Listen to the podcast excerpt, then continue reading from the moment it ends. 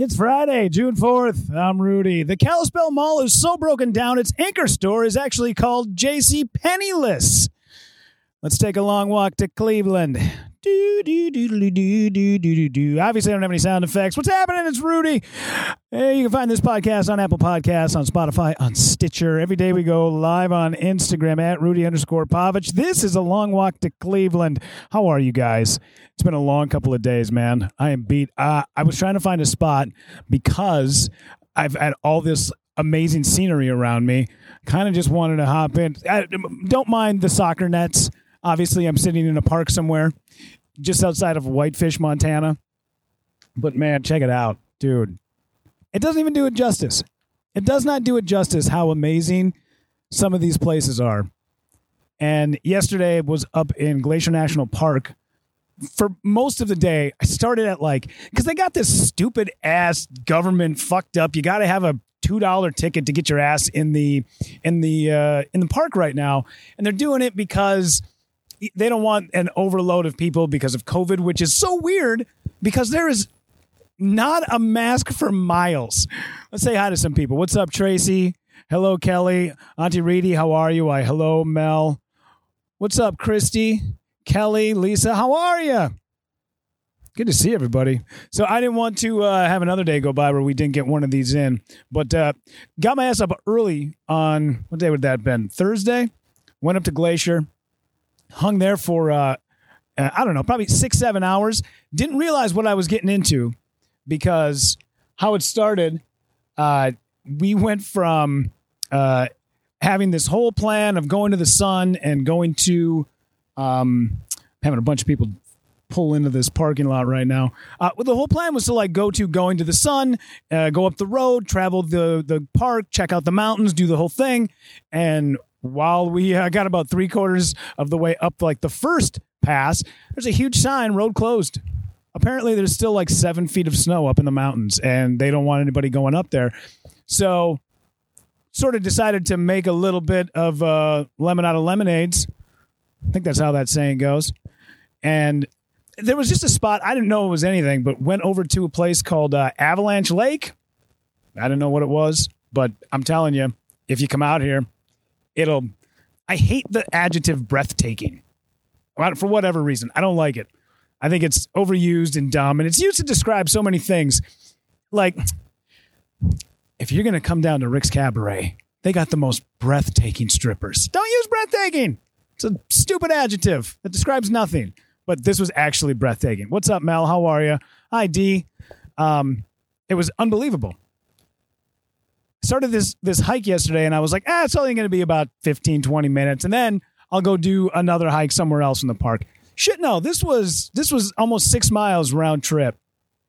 And I, what I thought was supposed to be just like, oh, it's just right past that group of trees. Oh no, this was a round trip, almost six mile hike.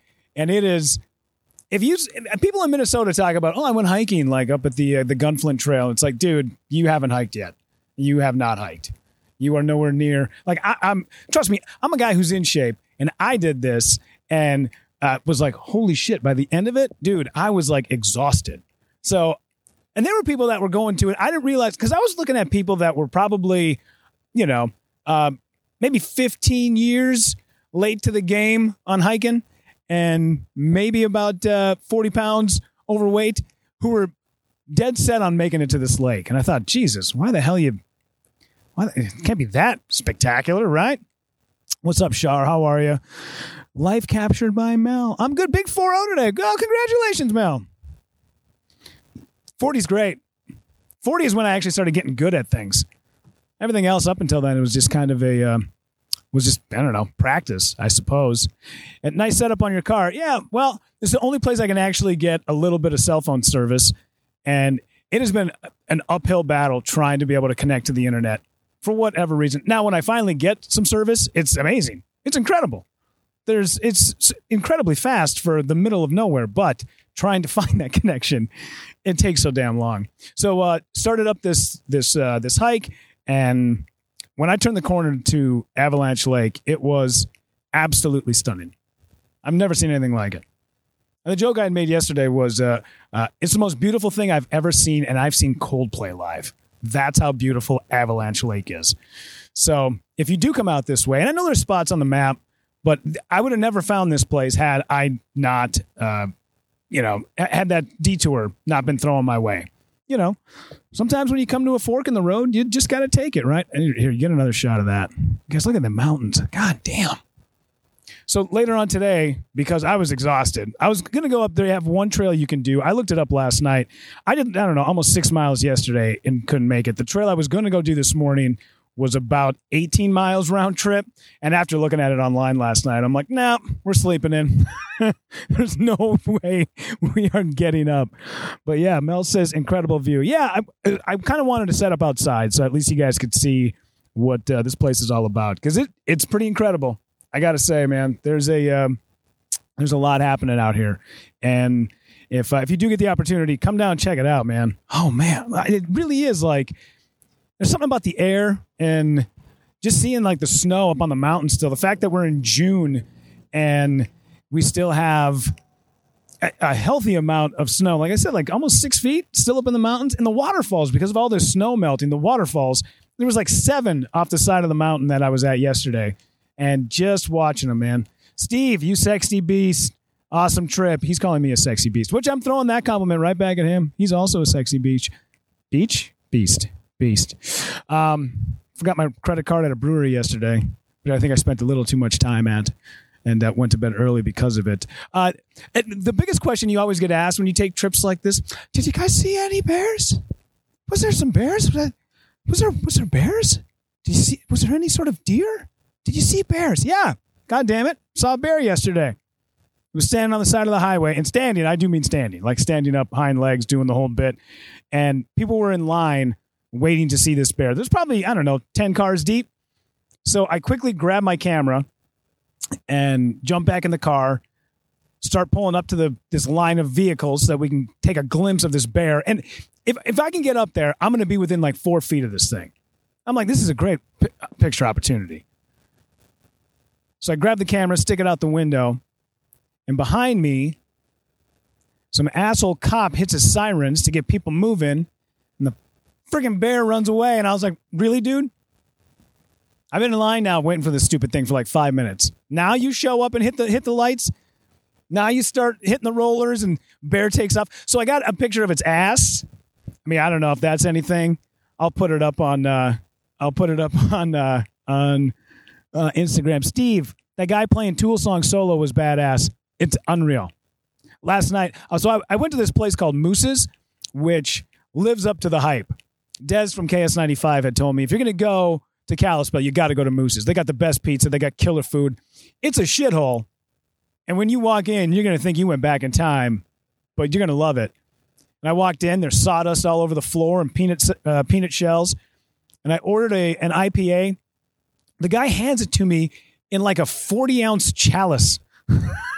it was probably the biggest beer I've ever seen.